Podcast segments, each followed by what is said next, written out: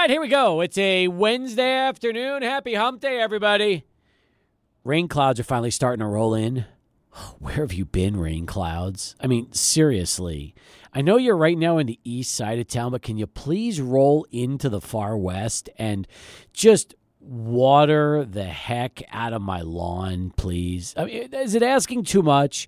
And while you're at it, dump some water in the pool because Lord knows I've been having to use the hose the last uh, couple of weeks and more than I want to. And it really would be nice if we had a little extra rain. I mean, I don't know, Adrian. Is am I asking too much here on Sports Talk to to to you know hope that the um, that that the rain gods uh, bless us today with some extra water and and and take care of things so we don't have to rely so much on uh, sprinklers? Yeah, I, I'm with you on this, Steve. I don't think you're asking too much whatsoever because it's been a dry year, just uh, you know, in total here, and it's been so hot lately. Like, I, I mean, we just need any kind of precip that we can get. Um, I'm tired of watering. I'm tired of throwing on the the sprinklers and all that kind of stuff. I'm ready for I'm ready for just a downpour here on the west side, so I can also uh, take advantage of that. Well, you're now a homeowner.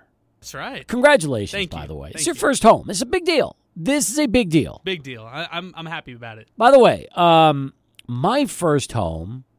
um, Let me think for a second. I th- I believe I bought my first home when I was either 32 or 33. You are way ahead of the curve right now, and I'm really proud of you for that because you're mid 20s and you're already a homeowner. I wish I, s- I bought my first house when I was in my mid 20s. I should have bought my first house when I was in my mid 20s, but I was in apartments, radios. It was part of my radio station compensation back in those days. You know, I, I had it good. I'm not going to lie to you. I had it good in the late 90s. It was beautiful. Took over for Taish. They put me up at um, Colinas Del Sol, and, uh, and, and life was good. You know, those are the days, man. But now life is great. Um, you know, I'm a homeowner, have a wife, a 10 year old. Good stuff, man. I'm, I'm happy. So, no complaints on my end. But I am really proud of you that you got into uh, buying a house, even though you picked the craziest time ever to buy. But at least you got in uh, here uh, in your mid 20s. Good for you. Good start. Good start. I appreciate that. It took three months of battling. Um, you know, I- I'm I'm happy that we got it done, but we got it we got it Yes. done about eh, about a month and a half ago. Today dropped off the first mortgage, so that, that's when you know it's kind of real, right, Steve? You you pay the mortgage, you feel you feel like it's actually your home, or you're actually investing in your own home. So yeah, now, now I just got to mow the lawn. That's the next thing. Well, that's okay. You'll get, you'll get that done. That's that's okay. And then you get married the end of the year. You get to like what live in sin for six months before the marriage. Is that the way it works? Pretty much. No, no, we are living not with Sin right now. She's not living at the house. Are you serious? Yeah, that's right. Oh. I thought you guys were already living together. So so I'm the I'm living like it's a hotel, Steve. Oh, I've got my one goodness. I've got one little room that I have every all my belongings in. And then I've got the kitchen as basic as possible. I cannot decorate. I cannot. You know, I, we've got Hang some on. furniture. We got some furniture here and there. Hang on. But uh but but no. Yeah. You mean to tell me that if I come home to your house tonight after the show, Yeah. and I stop by, I am not going to see a closet filled with her stuff? No, you won't see that. I promise. Really? Yeah. Yeah. Uh, You'll, you'll maybe there'll be like a little, like some stuff because she had, you know, come on. I mean, you know, at least a little bit, right? Yeah, so like she's got one room that's hon- honestly kind of like her storage room, so she just leaves all her stuff in that room, and then uh, yeah, it's it's just pretty much my stuff. Look at you. All right, good for you. Congratulations. I appreciate it. Thank you. See, I I wasn't sure if you were living in sin. All right, at least you're not. yeah, no, we're not. We're, we're still good. All right, good for you. Good for you. End of the year. That's, I that's- get I get asked this all the time, by the way. So you're not the first one. Oh, I get really? Asked all the time. This is like the number one question I, I get asked. always. Yeah, Th- always. Does she get asked too? The same thing. yeah, she gets asked the same thing. Puts you in a weird spot, kind of awkward. Yeah, I think it, it's Yeah. just kind of it, it's weird for those who are not like uh you know Catholic or or don't understand. But yeah, I understand. I I get it from all angles. Uh, somebody, uh, you know, Jewish. I, I wasn't worried about that uh, at all. In fact, that was never even on my concern. I, I, I still can't believe that. You know that that's a thing, and people are like, you know, you can't move in until you're married. I'm like, wow, that's I know, man. I It know. What can I tell you? It's it's it's it's 2022, but uh, it's okay. Listen, the fact you're doing it the right way, good for you. I'm. Pro- do you have a priest picked out for your uh, for your wedding? Yeah, we've got a mass. We're Queen of Peace on the west side of town. Oh, I know that very well. go. I've, I've been there. Yeah, you have, uh, and so yeah, we'll. we'll I like that. I like Queen of Peace. Yeah, it's right, right, uh, close to everything on the west side. It's where I, I, I started, um, you know, when I was young, uh, in catechism and all that kind of stuff. So yeah, All right. confirmed there as well. So, Were you really? Yes, All yes, right. I was. Were you an altar boy over there? No, I wasn't. Not an altar boy. All right. So I taught a little catechism. Did a little uh, vacation Bible school in summers as well. Good for you. That's it. Hey, listen, I was president of junior congregation, so I can I can relate to that. I know what it's all about. Uh, trying to help out with the youngsters out there. That's that's fine. It's good stuff. Yeah, it's a lot of fun. I, I'm with you on that. All right, nice. Um, last night, again, I mean, how many times do we need the National League to win a stupid All Star game and they, they come up empty? I mean, even Dodger Stadium, I had a 2 nothing lead. They were looking good right early on. And then all of a sudden, who starts getting shelled? The Dodger. Tony Gonsolin comes in. Guy's got like a 1.5 ERA this year. He's been amazing. And what happens? Well, I'll tell you what happens.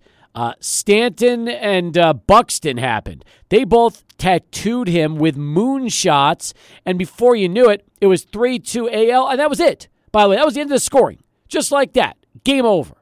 And I mean, I watched I watched six or seven innings of no run baseball and thought to myself, ah, this stinks. You know, you're supposed to have these all star baseballs, supposed to be juiced a little bit. Let's get some extra runs going. Let's get some offense. You know what? Here's the problem.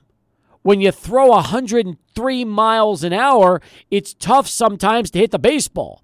And that's part of the issue. You got all of these relievers coming in who all throw triple digits, and they're coming in for one inning. So you're getting max effort, and it's hard to hit these guys because unless they're off and their control's off, um, you're not going to make much contact because what's the reality of the situation? You know, you get five or six relievers who all throw in the high 90s to low hundreds, and they're coming in for their one inning of work. They're going to blow you away. Did you notice we didn't even have that many starters yesterday? It was like a whole bullpen game. Yeah, it was so weird. Like you know, Nestor Cortes comes in and then he, and then I blink and then he's gone. Like Yeah. he's in for two strikeouts right away and he's gone. Like you're, you're exactly right because it was a pitching fest yesterday. I thought I was actually like excited, kind of in the middle of the eighth because I kind of thought to myself, wait a second. We can actually get a tie game in this All Star game. We can actually get the home run derby times two. That's right. uh, and do kind of a tiebreaker in that situation. I thought the National All Stars were going to come back in the ninth inning, but no, they ju- just could not come back. So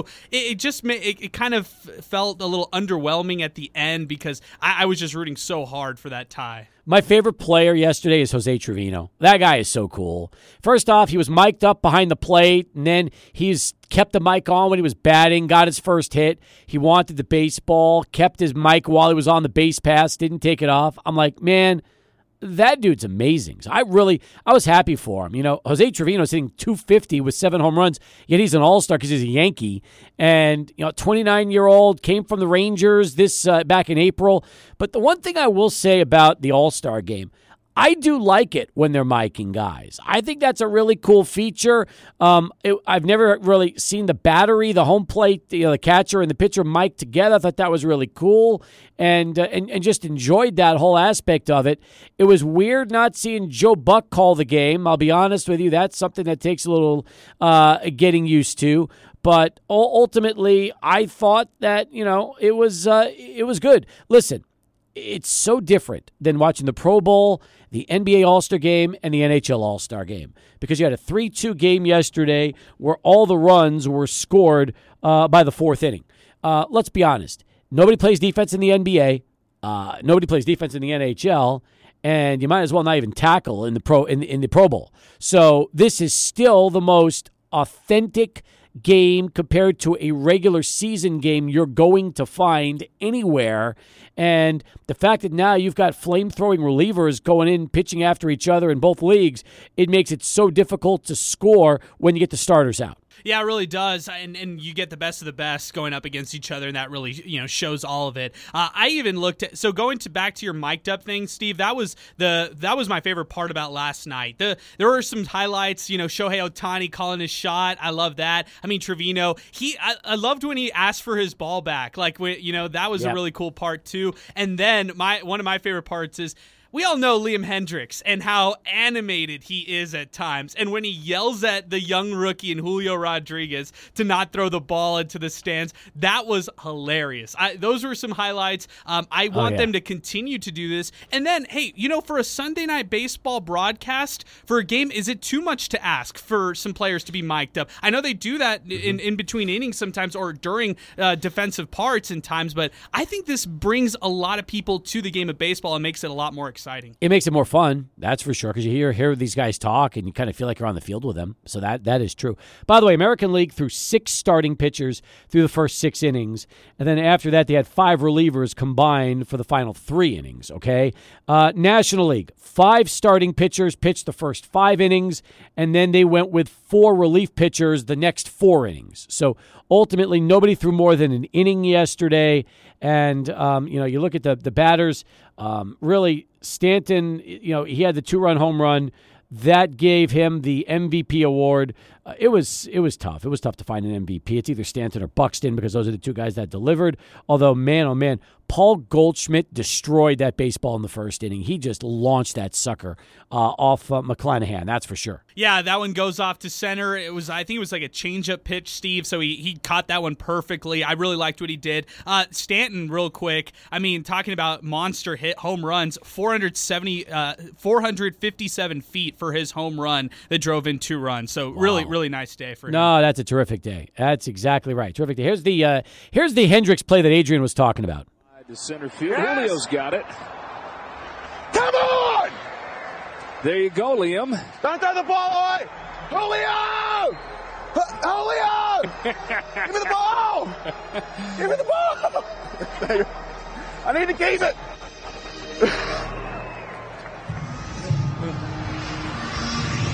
That's pretty good. nice. That's pretty good. So Anyway, there's your uh, All Star moment with Liam Hendriks uh, and uh, and Julio Rodriguez, who, by the way, Julio Rodriguez uh, went in and played uh, just about uh, the. It felt like he played the entire game. So he played. He only had. He came in for Buxton, but um, you know, and didn't get a hit. There, were, there weren't a ton of hits in this game, by the way. Eight for the American League, five for the National League. this is the closest thing to a regular season game. I said it before. I'll say it again. It really is. But that is one of the reasons why I've always liked the Major League Baseball All Star game over every other All Star game in professional sports because this is the closest thing, Adrian, to mimic the real thing. Yeah, and this was L.A. This was uh, kind of felt like a little more exciting this year. There's a lot of a lot of great storylines across baseball. So I don't know. This year's All Star game really caught me. I, I really enjoyed this whole weekend, whether it was the Juan Soto winning the home run derby or yesterday the AL edging it out, and and all the different things that they did with the broadcast. I, I thought it was a nice nice All Star week for uh, Major League Baseball. I did too. All right, uh, coming up on the show today, Jay Jaffe is going to talk baseball and beer with us next. Jeff Erickson in the five o'clock hour, and then we're going to talk uh, very much uh, to uh, a special guest at six. Uh, Jeff Fletcher, the author of a new book on Shohei Ohtani. So that's going to be coming up at 6 o'clock. Also, uh, tweets coming into the show. Already, Adrian getting congratulations from listeners on buying a home. That is phenomenal. So we'll read some of those tweets. And a bit of a strange, strange situation involving the locomotive right now. I, I got to get to this sometime today because I'll be honest with you, folks. Uh, I heard this story and, and I still don't understand it, but it, it for me at least, you know, I, I can't make a, a, lot of sense out of this. And I'll explain that during the program as well today. So it's going to be a fun one, a lot in store for you. Uh, but before we get to Jay Jaffe, Let's go to Charlie One. Let's find out what's happening around the streets and highways of El Paso right now in the Metroplex, Charlie, with our first traffic update of the afternoon. So we continue right now with our main man, Jay Jaffe. Covers uh, Major League Baseball for Fangraphs, fangraphs.com. Also, check out his work. Uh, he tweets it out all the time. Uh, follow him on Twitter, J underscore Jaffe. He'll also review a beer for us at the end of the segment today. Uh, it is a non baseball Wednesday, day after the All Star game. It's a tradition for us, Jay, to have you on this day because you're on every Wednesday, so this should be no different. Uh, before we get to some of your recent stories up on the website, uh, reaction to the game yesterday and the 3 2 win by the American League. As a National League fan, it is so depressing to know that it is now nine straight, and I wonder if I will ever see another National League win in my lifetime. you know, it's it's funny. It was so lopsided in favor of the National League when you and I were growing up. At one point, it was I think 37 to 30, uh, 37 to 20. Uh, the National League had the advantage, and now it's something like 47 to 42. Wow. Um, it's just it's it's it's swung the other direction so dramatically, and and uh, um, you know this was a close game. It was an entertaining game. All the scoring uh, happened pretty early. Um, when you've got those pitchers throwing an inning at a time and they can uh, empty the tank, yeah. uh, it's a lot harder for hitters. And and uh, uh, I think we saw that. And uh, you know, short sequence offense is uh, uh, working pretty well for the uh, uh, for the American League with those two big home runs uh, by Stanton and uh, Buxton there. Um, I liked the uh, the microphones. I didn't get the luxury of, of paying as close attention to the game uh, as I would have liked because I was also working at the time.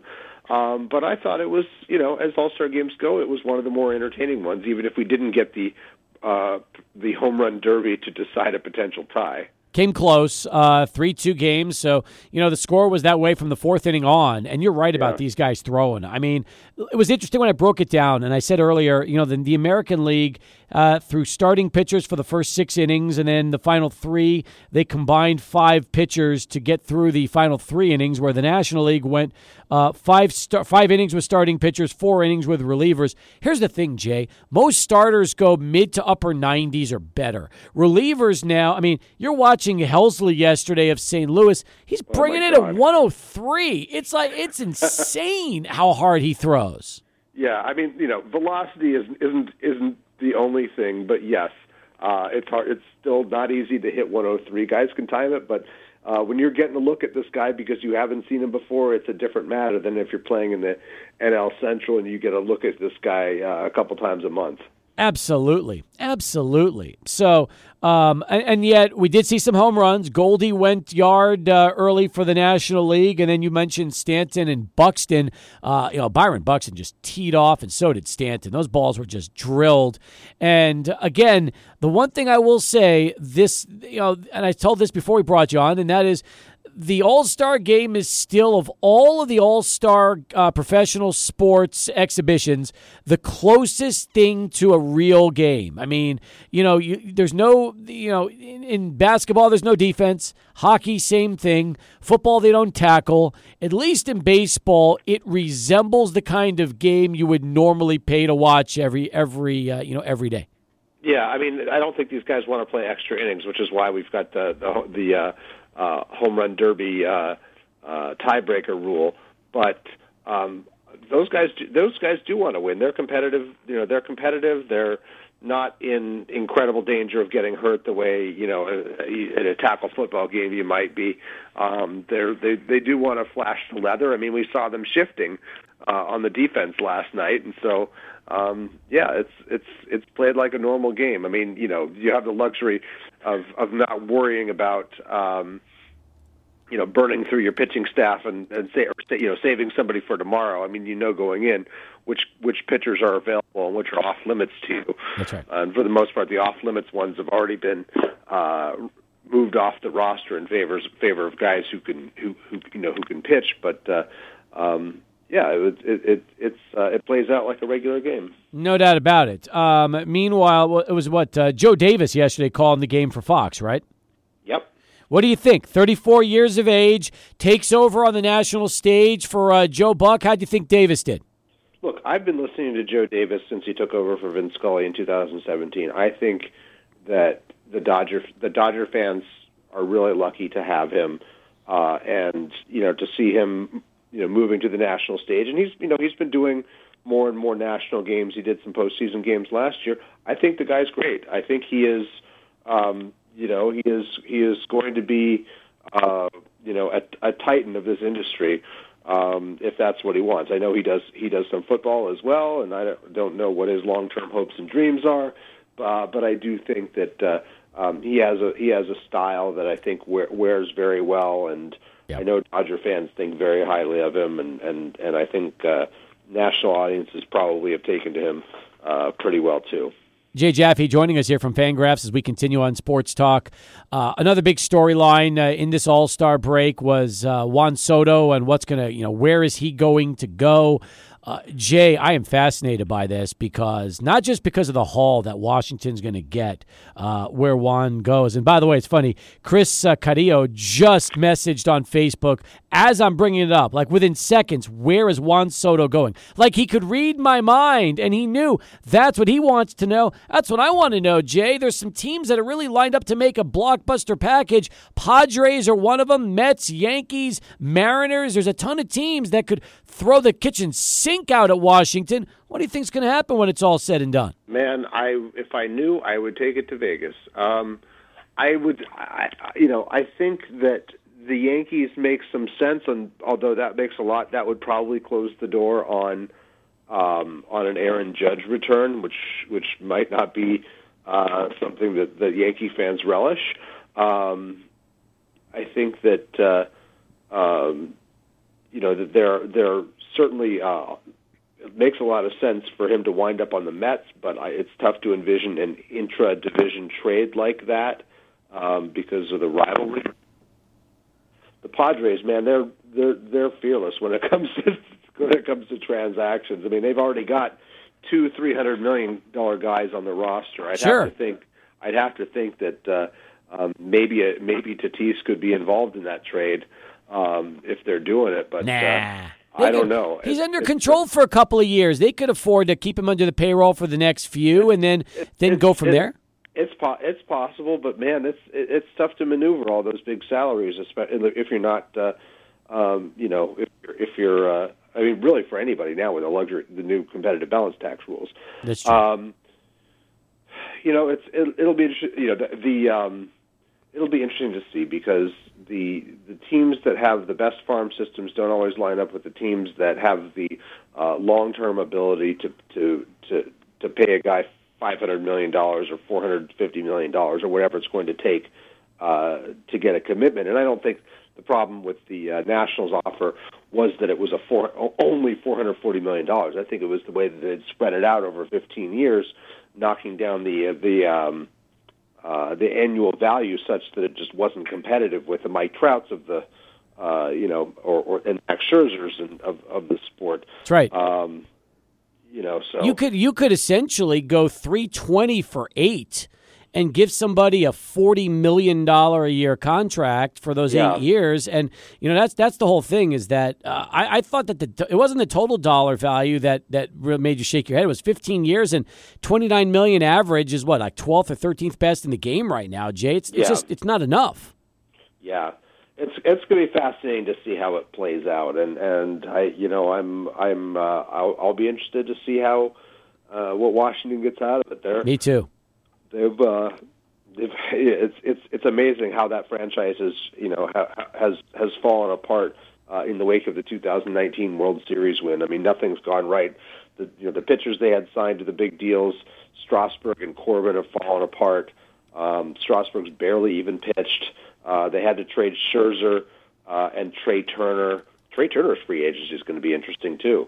Um, and uh, um, you know, they're just they're they're going through the full rebuild, and and I guess it makes more sense if they can't uh, uh, if they can't lock up Soto to trade him now when they've when when he's still got uh, two plus years of control rather than waiting uh, and getting some kind of like Mookie Betts type return. That's right. Where you know where you've got uh, maybe one or two keepers, but that's it. Hey, uh, Steve Cohen spent 141 million seven years ago on a statue. If that guy is dropping 150 or 41 million dollars on a statue, Jay, I think it's not a problem uh, shelling out another uh, three, four hundred million to go get 10 years of Juan Soto services. Yeah, well, the, well, you know, the the thing is though, it, like I said, the the Nationals aren't going to trade it within the division, and so you're waiting uh, till he reaches free agency, and you don't have a guarantee. If you're not trading for him, you don't have a guarantee that he is going to reach free agency. Um, How do you you know know, the Nationals aren't going to trade within the division? What if the Mets? The Mets have a, a ridiculous amount of prospects. What if they decide to overload them with Alvarez and Baty and Vientos and start to throw all their top prospects at them left and right and basically make it where Washington can't say no? Could it happen? Yes, it certainly could happen. Um, baseball history tells us that the, that such intra-division trades uh, along these lines are are very rare. Now, I agree. Like you said, the Steve Cohen is the cra- is is crazy enough that they might they might be able to pull it off. I get the sense that the net, that the that for the Mets, Alvarez is untouchable um, because he's a catcher and and just good catching is just so hard to find. Um, and he's you know considered to be an, elite prospect in that in that category. But we'll see. It's it'll be fascinating to watch it play out. I can't wait. All right, more from Jay as we continue here on Sports Talk. First, though, let's go to Adrian and get this bottom of the hour Sports Center update. Adrian, thank you very much. You can find Jay Jaffe's work at fangraphs.com. Follow him on Twitter at J underscore Jaffe as he joins us every Wednesday here on the show. A couple of articles to note up on uh, Fangraphs. The gate could be closing on future Hall of Fame era committee inductees. That was posted today at Fangraphs. Yesterday, making tracks on the road to Cooperstown, who's boosted their Hall odds in 2022. I find this fascinating because you have taken a, a deep look at position by position, player by player, and guys that uh, are, are off to a great start this year and really uh, helping their case. Uh, for example, Paul Goldschmidt and the monster year he's having, even though he's in his mid 30s right now. And then, you know, another great year for Freddie Freeman. It's it's good stuff, Jay, because there are plenty of current players in the game right now that uh, are ticketed to Cooperstown when their careers uh, wind up. Yeah, you know, look, there's at any given time, there's always going to be 20 or 30 guys who are going to make it to the Hall of Fame. I mean, history tells us even more than that once it, once the dust all settles. And you know, in the nature of the of the the stuff that I write, people ask me a lot. Well, what do you think? Is Freddie Freeman a future Hall of Famer? Is Joey Votto a future Hall of Famer? And I've done enough of these that I know that uh, people like to read this stuff. And with induction weekend coming up here, and I'm leaving on Saturday morning to uh, get up to Cooperstown myself. I've been been in a Hall of Fame mind even as the All Star break and the draft and and uh, trade season have uh, uh, started to dominate the uh, the discussions here. So I thought it'd be good to squeeze some of that in and uh, uh, talk about these guys and Paul Goldschmidt in particular.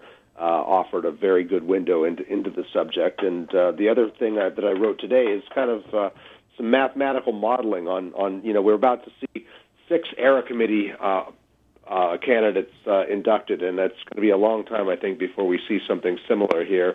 Um, the way that the hall has uh, once again rejiggered its format, so I joined up with my colleague Dan Szymborski to do some uh, uh, what's called Monte Carlo simulations, which along the lines of what we do with our playoff odds to short, sort of show uh, the way the odds are stacked against such a cluster. Uh, that's tough too, because as you mentioned, uh, the way it, it works.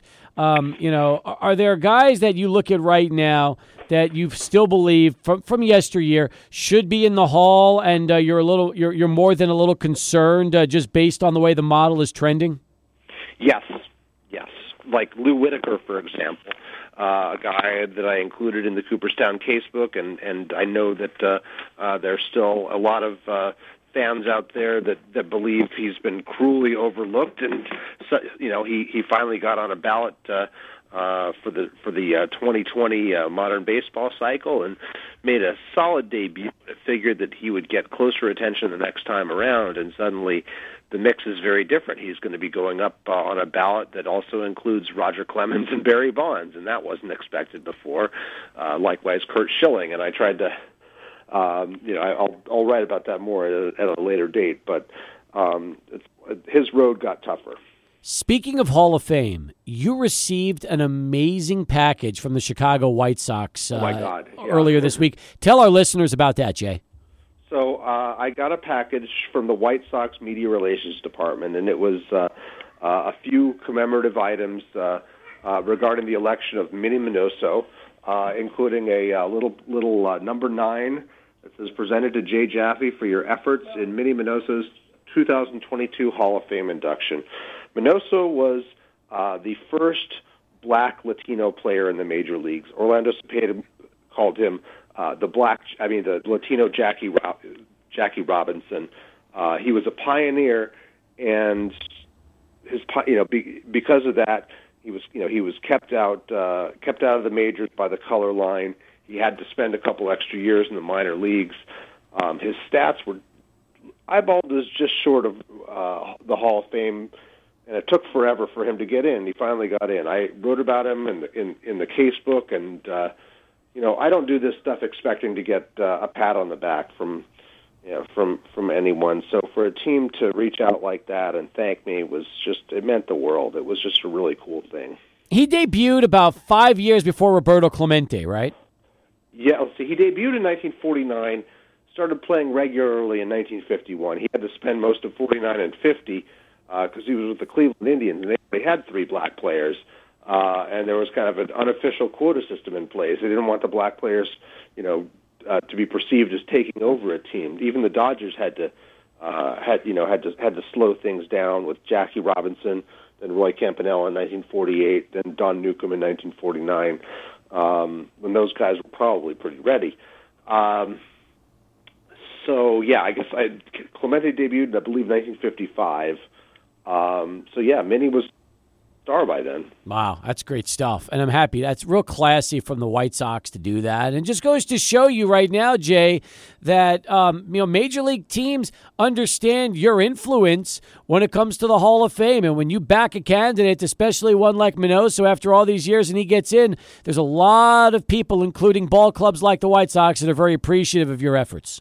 Yeah, it's it, it's cool. I mean, I've I, you know I'd heard I'd heard through, through you know through through channels that you know this this team was happy that that uh, uh, this player was was trending towards uh, um, uh, election with the, with the Expos non-existent. It didn't really happen for Tim Raines and, and Larry Walker, but uh, um, you know it's just the same.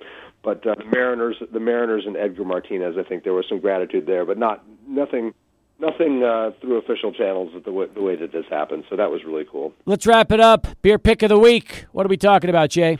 All right, this was a nice cold pilsner that I that I uh, bought uh, just because it sounded good. It's from a, a brewery called uh, Zero Gravity, which is I believe it's Vermont based. Um, hang on here. I think it's I think it's Vermont based. Yeah, Vermont based. Uh, green, it's their Green State Lager. It's a pilsner. Uh, weighs in uh, at uh, I believe it's about four and a half percent ABV. It's a German pilsner with noble hops. Um, really, uh, four point nine percent. There it is, and uh, just a crisp, easy drinking lager. Uh, comes in a sixteen ounce can, and and I, I really am fond of this. I get it at one of my local. Uh, craft emporiums, and uh, it's in the rotation. Excellent. All right. Before I let you go, what do you have coming up on the website tomorrow? Uh, if I can, if I can finish it, I'm going to look at the Mariners and, and Orioles surges uh, and how that's shaken up the playoff picture in the American League. Um, and then Friday, I start my replacement level killers series, which is focusing on uh, the holes on contending teams. Good. Looking forward to that. In the meantime, as always, appreciate the time, and uh, we'll look forward to having you back on the show next Wednesday, Jay. All right. All right. Sounds great, Steve. Thanks. Jay Jaffe with his weekly hit here as we continue. 42 pass. More in a moment, right after ABC 7 News. It's coming up 600 ESPN El Paso here at 520 and then uh, jeff fletcher is going to join us at 6 o'clock to talk about his new book on uh, shohei ohtani so uh, excited about today's uh, lock- blockbuster show Gonna be a good one, man. And uh, Fletcher, by the way, covers the Angels for the uh, SoCal News Group. So, Sho-Time, the inside story of Shohei Ohtani and the greatest baseball season ever played. It's available this month, and it's out right now, courtesy of uh, Jeff, who will be joining us on the show in just a little bit. I know uh, Richard from the East Side will be very interested in that uh, six o'clock interview and probably being the first to buy this book because uh, Richard's new favorite baseball player is Shohei Ohtani. Since uh, now that uh, Ichiro has retired and will be on his way to Cooperstown, you know Richard needs somebody else to root for, so he's rooting for Shohei. I love that. Yeah, I'm real fired up about this book. I, I got to. I don't even know if I'm supposed to say this, but I'm I'm I'm reading it already. And How'd you do that? yeah, I know. Isn't that crazy? I found it on a crazy website or something like that. Is that what you did, really? No, no, definitely not. Um, the uh, the the coolest thing that I like about this one is the recruiting battle to try to get Shohei Ohtani out of Japan and that kind of battle. Uh, you know, the Angels going up against others. I found that one so intriguing, like Oh, that yeah. whole that whole uh, the way that that all shaked up. So yeah, having uh, Jeff Fletcher on later on in the show is going to be a lot of fun. Whenever you get a player posted uh, from Japan, there's always a huge battle. But realizing um, that Ohtani is probably the greatest like folklore figure ever. Remember, Daisuke Matsuzaka, Hideki Matsui, uh, Ichiro. There's been great players in the past, but nobody could do a two-way uh, the way Shohei can, which is why he was considered so valuable because teams were thinking about pitching or hitting, or in this case, both for the Angels. and not many were willing to let him do both. That's why, um, you know, he ended up with the Angels. So that's a, real interesting part in this whole story. So I can't wait for the six o'clock hour. So we'll do that, but when we return to begin our five o'clock hour, the latest surrounding uh, a bizarre few days for El Paso Locomotive FC. We'll explain next. The Sports Talk continues here on 600 ESPN El Paso. Here on Sports Talk, he's Adrian Prodis. I'm Steve Kaplowitz. Coming up later this hour, Jeff Erickson, rotowire.com. We'll talk a little fantasy sports with Jeff uh, coming up here in about 20 minutes from now. Six o'clock, Jeff Fletcher is going to join us. Brand new book on Shohei Ohtani. That's definitely something we'll look forward to in our six o'clock hour. But as we begin our, our uh, second of three today on the program, I, I have to wonder what is going on right now behind the scenes with El Paso Locomotive FC.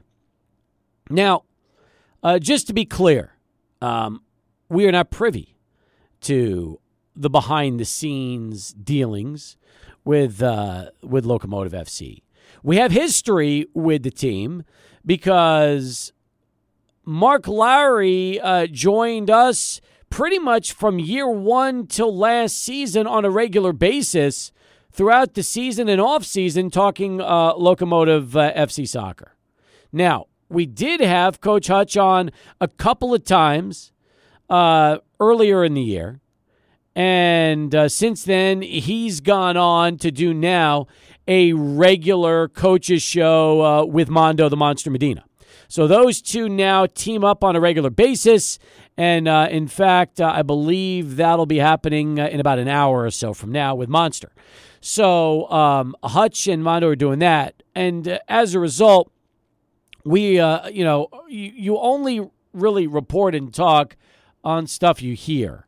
But um, we found out today that um, Sebastian Velasquez would be leaving the club for the second time uh, in his career. Now, he tweeted out 24 minutes ago the following. This one is hard for me, but this picture says it all. I love this city. I love the team. I love the fans. I love the people that I met. And most importantly, I love the past three years of my career here. I'm going to miss you all. Thank you for everything, El Paso. And that comes from uh, Sebastian Velasquez. Now, what's interesting to me was this they brought Sebastian in this season, hoping to spark the team.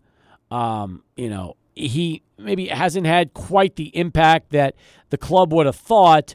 So at this point, they're they're moving in another direction. All right, and and and I understand that. I do. Um, the one that really puzzles me, the one I can't figure out for the life of me, is what happened with Locomotive FC and Richie Ryan. Now, according to all reports, Ryan is no longer with the club, but everybody is tight lipped on what happened. Now, this came out three weeks ago. So on June 30th, the locomotive tweeted out this graphic of Richie along with the number 100. And the tweet said, Match 100. Congratulations, Richie Ryan, on 100 regular season appearances in USL Championship. And a, a classy thing to do. And, you know, when they did that, um, you know, it, it seemed like things are fine. But then we heard earlier in the week, coming uh, thanks to the uh, Seriously Loco Soccer podcast, that things were on the outs with the club and Richie Ryan. And what they reported was that, you know, he was no longer with the team. And uh, Colin Deaver piggybacked on that. Uh, the same thing. And said that it looks like they've both parted ways um, with the club. Rachel Phillips, who is now uh, doing sidelines. She's moved into sports at KVIA after uh, Nate Ryan's departure, and she does sideline reporting for the locomotive games on uh, CW. Uh, she confirmed uh, yesterday that the playing group was told Richie Ryan is no longer with the club, but the club declined comment. Now, you got to understand something, folks. Okay? Ryan has been a part of Locomotive FC since day one. That was Mark Lowry's, I believe it's his first signing, if I'm not mistaken, the first player he ever brought on. And to me, you know, Ryan has kind of been the ambassador of the club. He was the one that Lowry credited for finding Diego Luna and bringing him on board last year, which ultimately benefited uh, Mountain Star Sports uh, in a very handsome six figure deal when his transfer uh, to um, uh, Salt Lake uh, went went uh, went became official.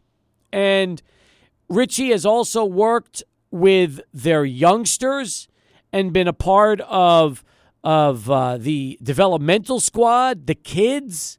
I mean, when I think of El Paso Locomotive FC, Richie Ryan is one of the first players I think about.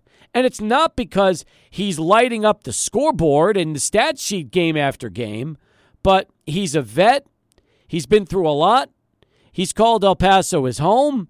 He's been involved in all uh, facets of this particular organization and this club. And something happened over the last few weeks. Something I don't know what happened. But all I can tell you is that Adrian Richie Ryan should be able to call his shots. He's earned that right now. This leaves a really bad taste in, in, in your mouth if you're a fan of the club because it just seems like they kicked this guy to the curb, and I don't understand how that could happen in season.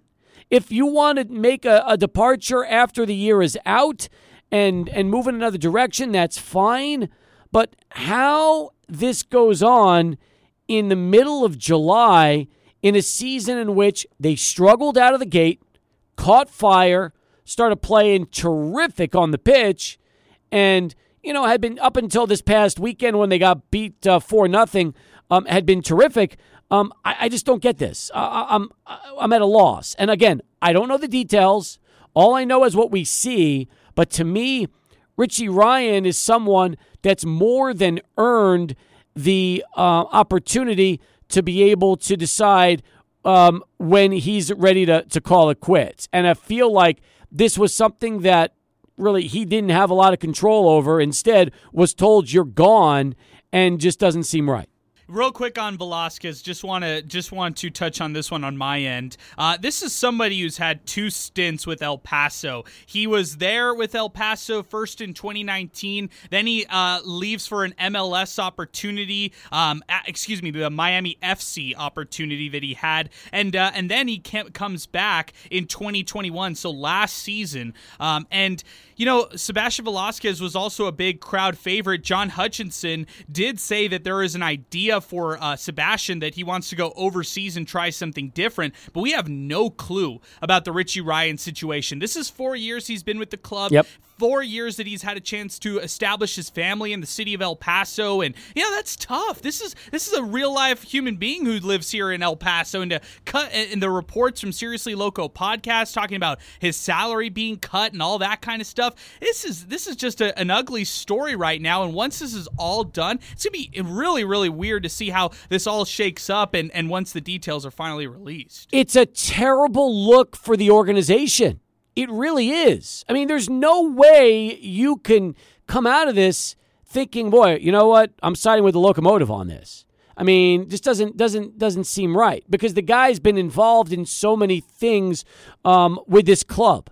Uh, even you know, as far as not just the games themselves, but a lot of the other stuff, like we talked about, whether it's the academies, whether it's working with the kids, so many things. The, the guy's the he's, he's your ambassador, and you don't treat somebody like that. You just don't. And then to not make any comment just seems it seems weak. The whole thing is weak. And I don't get it because once again, maybe it's be, maybe it's just because um, you know, if if Lowry was here, you know this would never happen. You right, right. It would never. Now, um, you know, I know Hutch from the interviews we've had. I have no idea this is Hutch's call or this goes above him. It very well could go above him, you know? And that's the thing. You're, you know, you go from the top down. I don't know. All I know is is that it's a bad look, um, and it's the middle of the season. They're just coming off a bad loss. You don't know what's going to happen the rest. And if somebody gets a salary just suddenly cut like that in the middle of the year, um, especially him, I'd be mad too. I really would. Oh yeah, I definitely would. And somebody, Steve, who was tr- who was expected to transition at one point. I'm not. Maybe it's not with John Hutchinson. Maybe it is with Mark Lowry at Indy 11. Mm-hmm. But it's mm-hmm. somebody who's supposed to transition from a player to a coach. He was getting his license. Yeah, and to coach for that very particular reason. And when you have somebody like that who is so valuable, who has established a nice pipeline for you, who is uh, doing so much external things for your own club, yep. treat him with respect. And and this, from what we've seen on one side, is, is not respectful whatsoever. No, it's not. And the thing is this, okay? There is such a difference between Locomotive FC and the Chihuahuas. Number one, the Chihuahuas roster is dictated by the Padres. Everybody that comes up and comes down is specifically by the Padres. They call all the shots. They hire the staff, the coaching staff, the team, the everything is them. The only thing that the Chihuahuas do, the uh, game operations staff, Brad Taylor and company, is they run that product and run it better than anybody. So they know it's a well oiled machine after eight or nine years. And when you come to the ballpark from the opening gates till the very end, you know that, you know, even though they can't control what's on the field, everything else around them is going to be terrific. You know that. Yeah. Locomotive is a totally different animal. Okay? They control the salary cap. They control the players. They bring in who they want. They can they, they every they are in control of everything. Okay? Everything. And therefore, um, you know, the buck stops there. It really does. And you know, I don't know if Richie is going to comment on this. I don't know if the club is going to comment on this. We don't know the truth. All we know is what's what's transpired and, and what's gone down.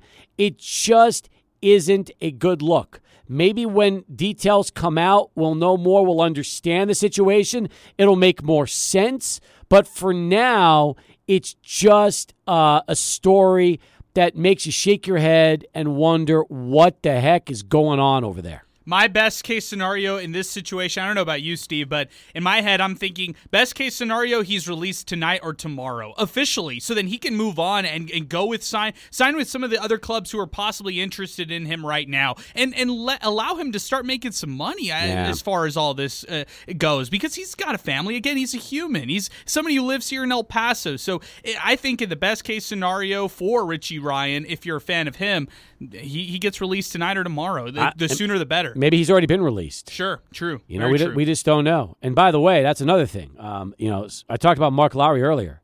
He's lost his last, I don't know, five, six, seven in a row at Indianapolis. Uh, they've been they've been awful So they're out of the playoff spot right now. He's got his own issues to figure out, and that is a team that's never really been able to get hot. He got hot for just a few uh, few short uh, few short weeks, but it's been a bad year at Indy for Mark. So you know, unlike Lowry, Hutch has won here. He's turned it around. Now the question is, will the, you know? We know that Richie was popular in the city. We know he's popular in the locker room. The question is, without him, what will happen to the club? That's going to be the most interesting thing to note here uh, over the next couple of weeks and months. When when a new coach comes in, you usually do see an overhaul of a roster, any sport, whatever it is. You yeah. usually see that. So maybe this is one of those, uh, you know, another step into that in overhauling the roster completely for uh, a John Hutchinson team. Why not do it then during the offseason before right. this year even starts? And if and if you know you feel like it's a tough spot hey, uh, honor the contract,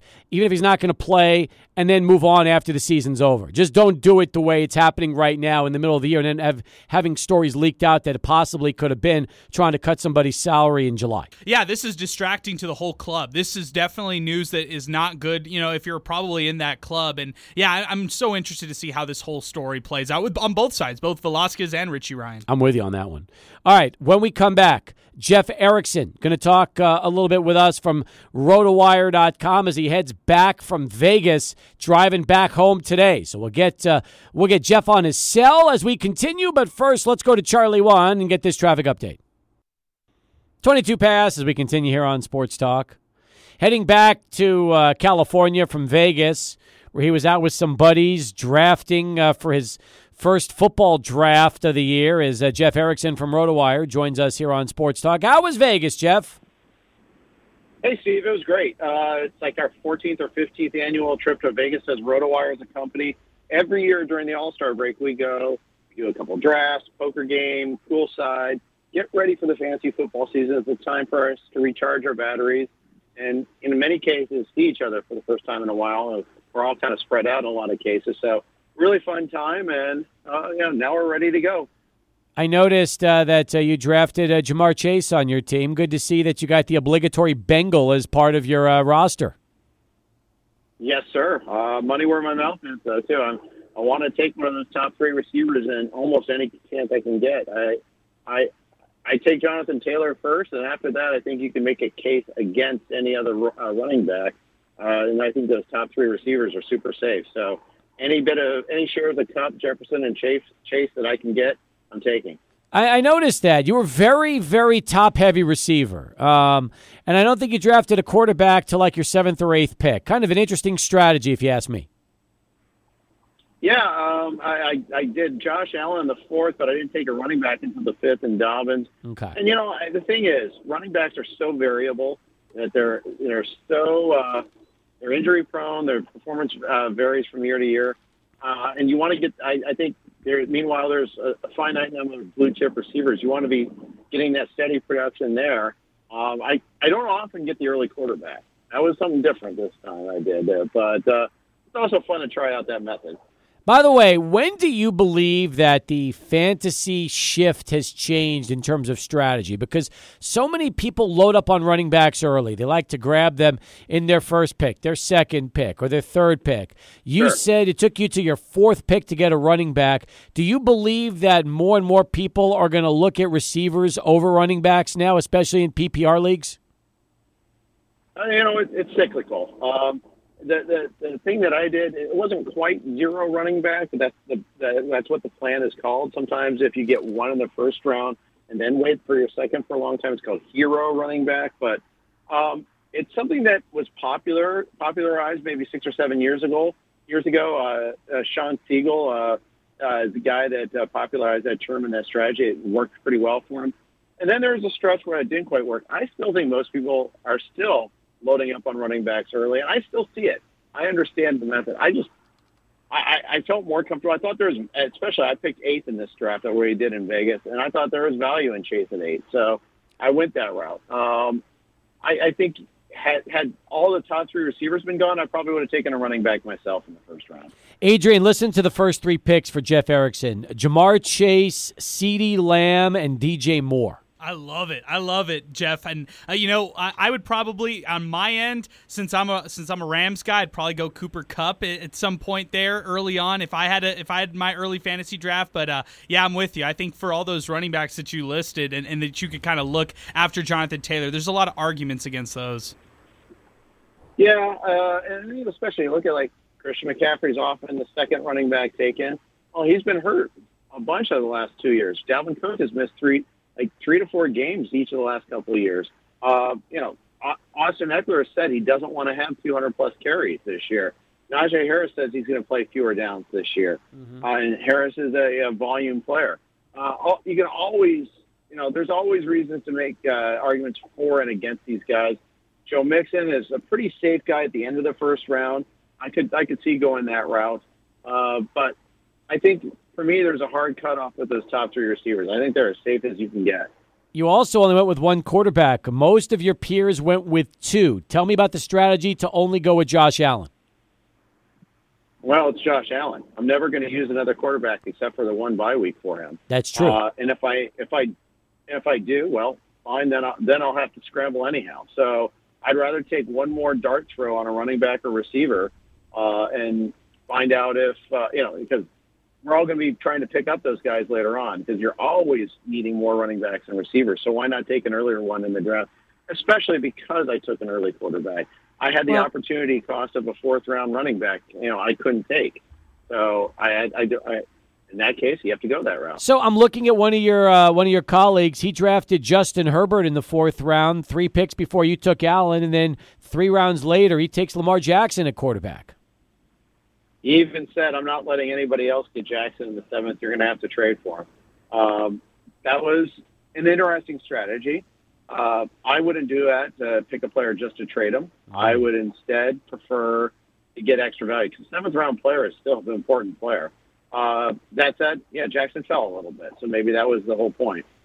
I understand that. And by the way, uh, are you happy with your running game? You've got Dobbins along with Sanders, Gibson, and, and Harris. So you, are you happy? And then and then you went a little deeper. You've got I think you ended up with um, with like six running backs in this one, and you have um, five receivers. So um, do you feel good about all of your positions right now?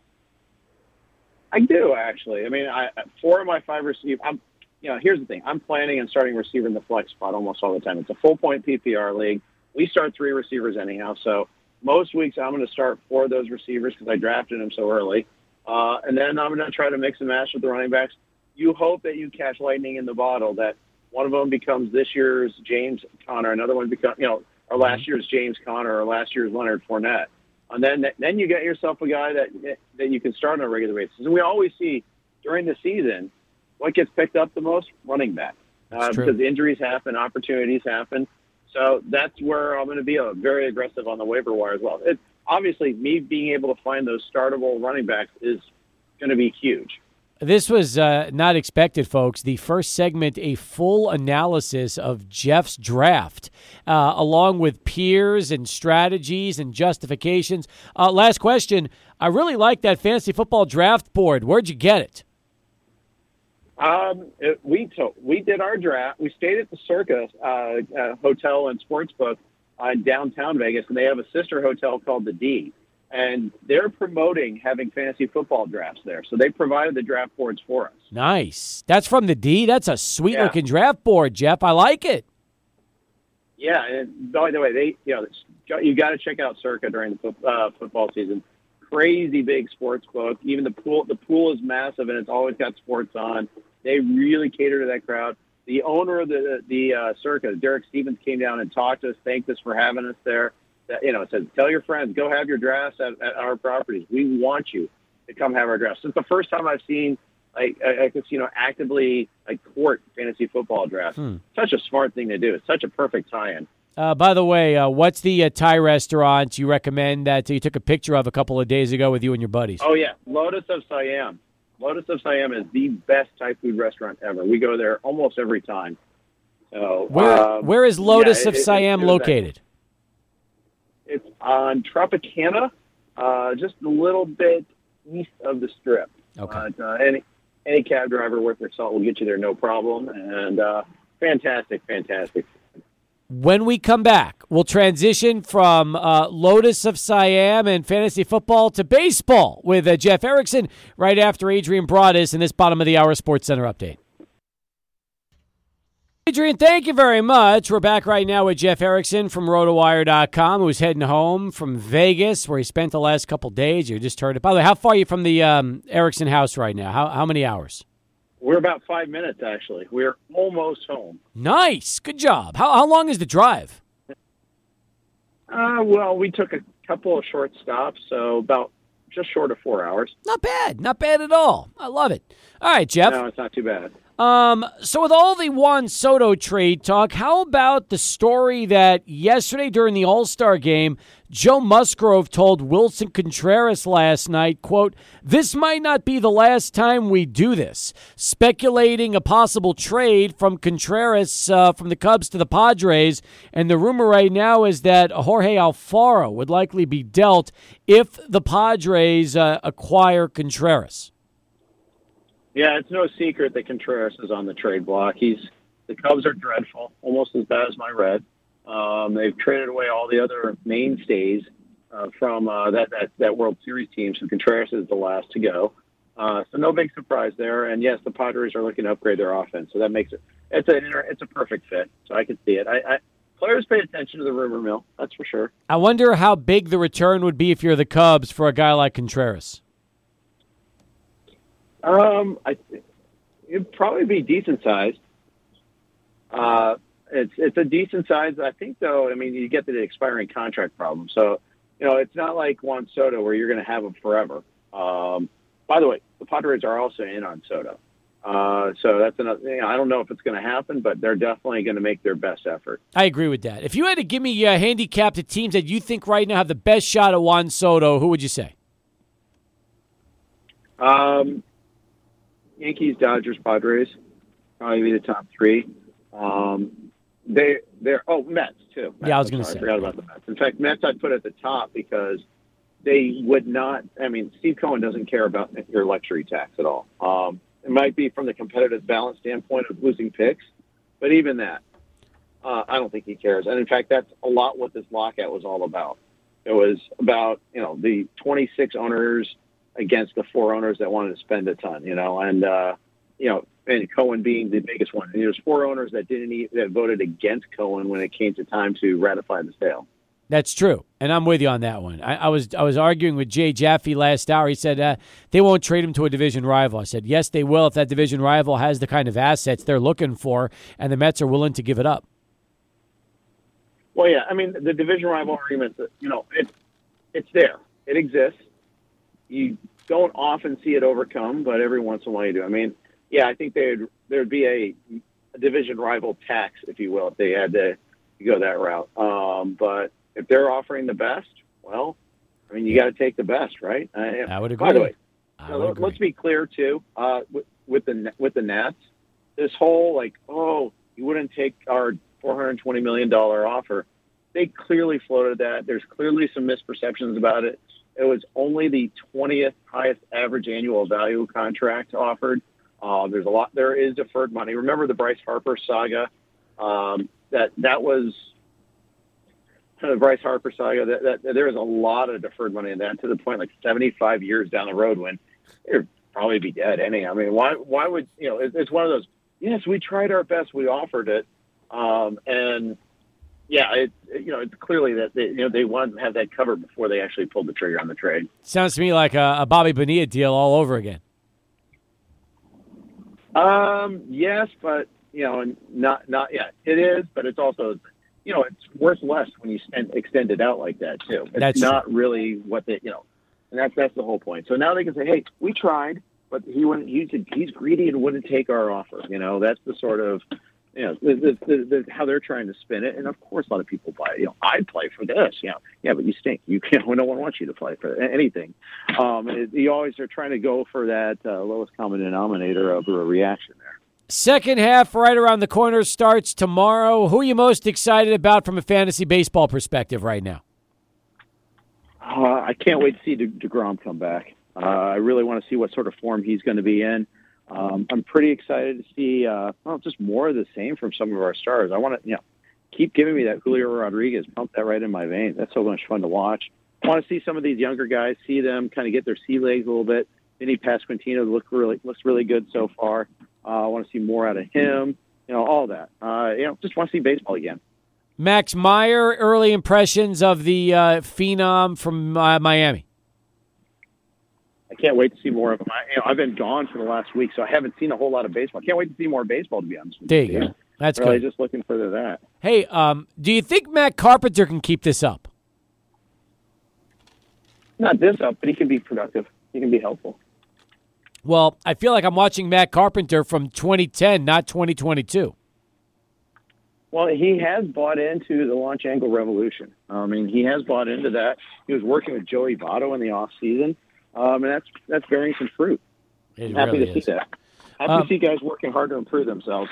I want to mention at rotowire.com, you've got a lot of good feature articles. In fact, uh, Jerry uh, Donabedian with the best ball strategy. That's up for uh, football fans at rotowire.com. And then as far as baseball goes, Eric Halterman, Jeff, with the MLB barometer risers and fallers here at the midseason break.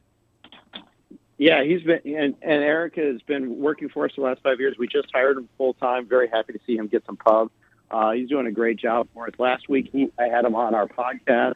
We were talking a little bit about the fantasy all stars uh, and how you know who uh, deserves a claim for like what they did, especially according to Costa. There so a lot of cool stuff from uh, Eric the last couple of weeks. I can hear in the background you just got home. It sounds like the family's ready to see you. So get off the phone with us. Go enjoy the fam, and we'll look forward to talking to you in a couple weeks.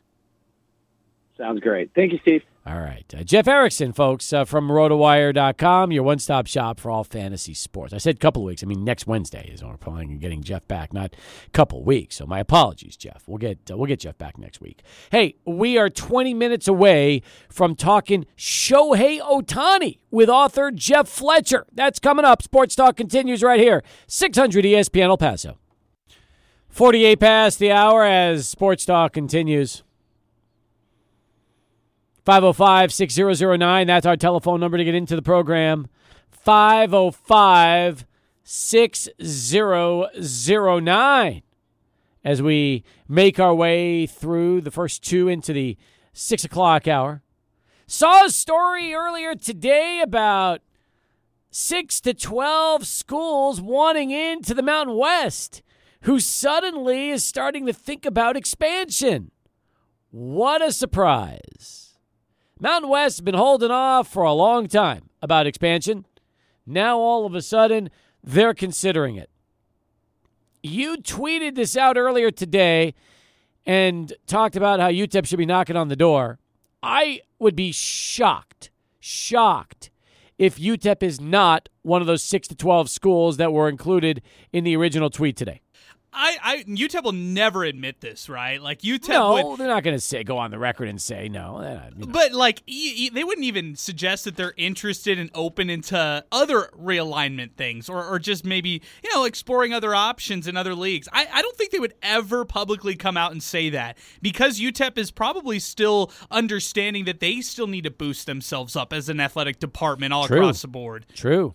Yeah, they don't want to ruin anything with Mountain West. This is like if there is an open there if there's an invitation to certain schools out there, UTEP wants to do this the best way possible, put together the best resume they can, and try to get to the Mountain West. Because would you want to be in Conference USA in the next five years, just knowing how col- college athletics shifts all the time now? No. I mean, I I wouldn't. But you know UTEP, they've never shown their hand. They're not to they're they're not like some schools that are to go out and go on a record and say, "Hey, yeah, we're exploring a new conference. We want to get out of Conference USA." It's not that's not their style. I mean, they don't need to. We know. We know what they're like. We know what they want. There's but they're not going to go out and advertise it the way all these other schools have done in the past. Remember, a lot of the schools that wanted out of Conference USA are now out of Conference USA. Schools that said they want to go, um, they're gone. They got their wish. So I I- that's not the way UTEP plays it. UTEP plays it closer to the vest, And uh, to them, they're not going to suddenly, uh, even if they do want out, let the entire college world know they want out. Let's leave it at that. No, they, they definitely don't want to show their hand. And also knowing that New Mexico State's coming into Conference USA. That's right. You got to look at your, your rivals, especially close rivals and stuff like that. And uh, everybody's trying to one up each other in all a group of five. It's a great point. Great point. Nine in front of six. Let's go to John. He joins us next on the show. Hey, John, what's going on? Hey guys, it's been a while. It has been John. How are you? Doing good. Just been busy with work. Good so for you, man. I Haven't been able to call, but uh, I know this is old news. But Steve, you hit on it. Um, I know it's been what about a month since the shocking news, at least for me, that uh, USC and was it UCLA are going to the Big Ten. Yep. Um, I'm still kind of shocked about that one, but I said it what was it last year, I believe, when all this was coming down. Um, if we're just going to do this realignment all over the country, just put all the P5 conferences together, make a national championship, and all the others who are not, who are mid majors or lower P5, like, oh, I don't know, Indiana, they suck. Okay, let's be real about it. They are not a football power at all.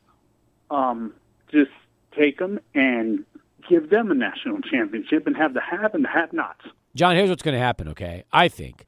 I, I think that based on the ACC uh, meeting today and how the commissioner of the ACC is trying now to make a plea to keep everything together, I think he sees the writing on the wall. And he realizes that forget the fact that it's all the Power Fives. It's going to be the SEC, the Big Ten, and everybody else. That's the story right now.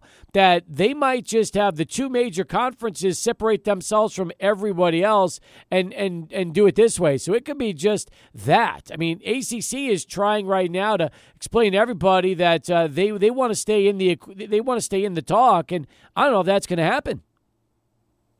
I, I don't know, Steve. Honestly, I'm surprised the ACC is even being left out of this. I know it's for the money and for football, but look at the schools that are in the ACC. Yep. You got North Carolina, Duke, Syracuse. I mean, those are in basketball anyway. Those are the three big ones for me. No, I'm with you. So what? So so what are you what are you gonna tell them? Like Well, I mean- what? Okay, you're not gonna be in a conference. You got to be joking, right? Just imagine in college basketball not having North Carolina, Duke, and Syracuse in any major conference in America. Yeah. No, I'm here. Listen, I'm I'm with you on this. I just don't know right now. I seem to feel like it's going to be Big Ten, SEC. Then the next group will probably be Big Twelve and ACC, and maybe whatever's left of the Pac-10. And uh, then below that, there'll be there'll be like three or four tiers. It's just Adrian. I think it's going to be a tiered system. Yeah, I think tiers is probably the right way. You're you're probably going to have the bottom tier, which is your current group of five, your middle tier, which is your step below Power Five, and then all the bi- the big dogs out of Power Five, like your Georgias, Alabamas, SEC, Big Ten, and all that. I know, but we could see ultimately some of the Power Fives into different tiers. We might see the top Yeah. tier, then the bottom, and then the middle tier or the bottom tier, and then the group of fives below that. Yeah, I could definitely see that. There is a, a big time step down with some of these current affiliates in these conferences. I mean, we just listed a bunch of them. You could look at Vanderbilt in the SEC and even Kentucky football in the SEC. So we could definitely see that. Yeah, we'll see what happens. John, good job, man. Way to pre- appreciate you uh, giving uh, us a call. Good to catch up with you. Jeff Fletcher's next. We'll talk Shohei Ohtani as Sports Talk continues. Welcome back, everybody. He's Adrian Broadus. I'm Steve Kaplow. It's good to have you as we uh, take you up till 7 o'clock. No baseball today uh, anywhere. Uh, minor leagues are off. Uh, Chihuahuas resume on Friday. Major League Baseball gets back tomorrow. But it doesn't mean we can't talk a little baseball right now. Specifically, Shohei Ohtani and the new book, Sho-Time, the inside story of Shohei Ohtani and the greatest baseball season ever played. We've got Jeff Fletcher with us right now, who is the Angels beat writer for SoCal News Group and uh, has authored this book. First off, Jeff, uh, we appreciate you joining us during the All Star break, and, and congratulations on the new book. Thank you very much. Thanks for having me. So um, I got to ask you, Jeff, how long have you been thinking about about writing this? Was it pretty much since the Angels landed Ohtani and, and brought him in? Well, I did start writing a book in uh, April of 2018 when he first splashed onto the big leagues, and it was pretty clear that he was doing things that nobody had ever done or nobody had done in a 100 years. And then in June of that year, he got hurt and couldn't pitch anymore. So the project got kind of tabled, and it uh, remained tabled all the way till 2021 when he finally came back and was healthy and was really successful as a pitcher and hitter again. And then uh, it got uh, revived when he had like a, an incredible season. By the way, I got to tell you, um, the one thing I will say about books, you never can predict what's going to happen. So you get Joe Maddon to write the foreword of this book. Who knew that by the time it gets published, he's not managing the team anymore? Yeah, that was uh, unfortunate, but uh, you know what happens. We, uh, you know, certainly there was a lot of risk with all kinds of things when you write a book. You hope Shohei stays healthy and performs well, and so far at least that has happened. That's true. Now I'm wondering, as somebody who covers the Angels on a day-to-day basis, and you've been around Ohtani now for the last, you know, four years plus, um, what's that like for you in terms of just your access to him? And did you get uh, pretty much better access as you were writing the book, and he knew this was going to be coming out? Well, our access to Ohtani, uh, all the writers who cover the team pretty much get to talk to him when he pitches, and then occasionally uh, some other times in between. Uh, he did know I was working on this book the entire time, and he uh, was okay with it, but uh, he didn't really contribute much beyond all the interviews that I'd done with him just in my daily life. But uh, as you can see when you read the book, there's still plenty of his voice in there uh, throughout. It's just you know, as he was describing things as he went along. Well, I think it's perfect because since you've had that access to him, um, you know, over the years, and you've gotten to know him a little bit, um, you would be able to acquire, you know, uh, I guess include a lot of those anecdotes uh, in this book. And and the truth is, Jeff, we haven't seen anybody like this in hundred years. There's been some good hitting pitchers, but nothing like this. I mean, I think of like just from my era, Mike Hampton was somebody that I really enjoyed watching him swing the bat because he could swing the bat, but nothing uh, like this since Ruth. And to be honest, since Ruth played 100 years ago, uh, before integration and before guys were coming out throwing 103 miles an hour like they are today, uh, it's really fascinating to see what Ohtani is able to do and how well he's been able to translate his gifts from Japan here to the bigs. Yeah, absolutely, and and you know I think a lot of the thing that uh, with Babe Ruth that people don't really understand is that he really didn't want to be a two-way player. He was a pitcher, and then he realized he could be a good hitter, and he just wanted to hit. And he kind of had some fights with the Red Sox about them wanting him to still pitch, and so he only really pitched about half the time in those two years where he was hitting. And then they sold him to the Yankees, and all of a sudden he never pitched again, basically. So mm-hmm. it's it's a much different story of, uh, of Babe Ruth being a two way player as Shohei Ohtani. Well, I think the reason that uh, the Red Sox wanted Ruth to pitch is he was great. I mean, he won in World Series. He was dominant. wasn't overpowering, but he would. You know, in those days it's so different too. I mean, guys when when they started a game, they were expected to finish. So pretty much every time Ruth went in the on the mound, like most players in those days, you had complete games, and you know guys would pitch 9, 10, 11 innings depending on how long it is. So the game is has totally changed compared to what it is uh, today. Yet Ohtani is without a question the closest thing we've seen to Ruth uh, in modern days, and um, it's so much fun to watch him because he's really he, he's a show when he's on the mound, and he's a bigger show when he's at the plate. Yeah, absolutely. He's he's doing uh, pretty incredible things, and I think he's as a pitcher, he's probably better. Uh, you know, he's more consistent, and he's he's definitely one of the top pitchers in all of baseball right now. As a hitter, he's just you know very good. He, he ranges between good and very good, but he's not really like at the same elite level as a hitter as he is as a pitcher. That's very true. Uh, Jeff Fletcher, uh, again, joining us uh, here on Sports Talk. The name of the book, Sho-Time, the inside story of Shohei Ohtani and the greatest baseball season ever played. Now, you realize when you say that, And when you say the greatest baseball season ever played, people are immediately going to say, "No, no, no, come on. There's there's been better seasons." But from a two-way standpoint, it's nothing like we've ever really seen. So it makes sense when you include the pitching dominance and the hitting that uh, truly nobody has come anywhere close to this, Ruth included. Yeah, I mean that's why I think it is the greatest season ever played, and it's because you know nobody has attempted to do this before, and you know he's not the best pitcher in baseball, he's not the best hitter in baseball, but he's the only one in a hundred years who could even be in the conversation for both of those things at the same time, and that is just a really amazing thing before this really uh, you know great season from Ohtani, uh, you heard uh, that Ohtani had spent that specific offseason really overhauling himself. What went through his offseason workout ahead of 2021, which uh, ended up being uh, you know the one of the best seasons we've seen from uh, from any player recently? Yeah, well, you have to go back to 2020, which was by his own definition a pathetic season. He got hurt uh, when he tried to pitch again, and he was pretty bad as a hitter to where the point that he got benched.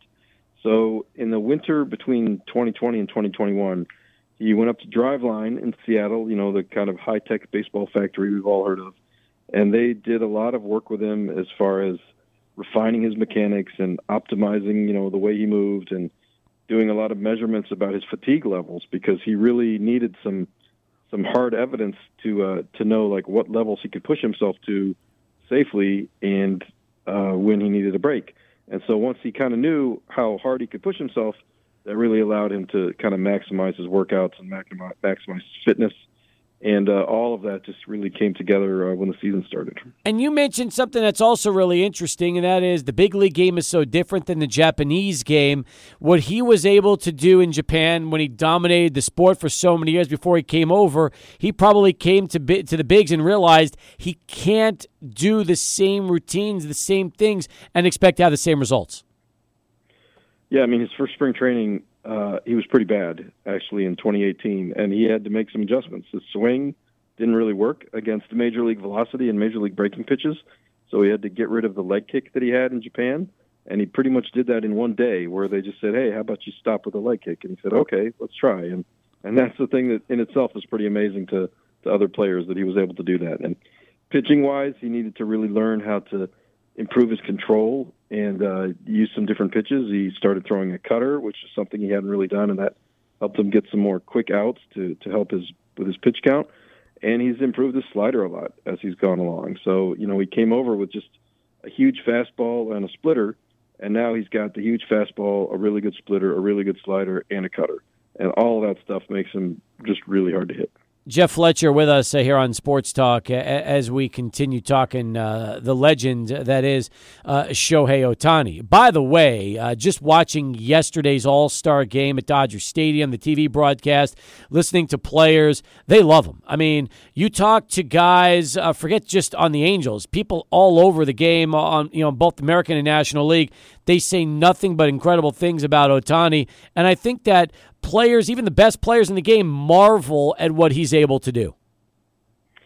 Yeah, I mean that's really the best way to appreciate him is to talk to other players about him because they know better than any of us how hard it is to compete at the major league level and do both things because you know, especially any pitcher, you know, a lot of them have stepped into the box occasionally, you know, and you know, before there was the DH and they know how hard that is.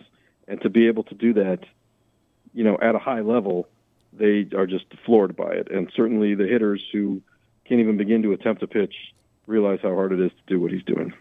Since his rookie season, uh, the, the um, you know the Angels have restricted his usage at times. The quote unquote Ohtani rules. How has this progressed since his rookie season?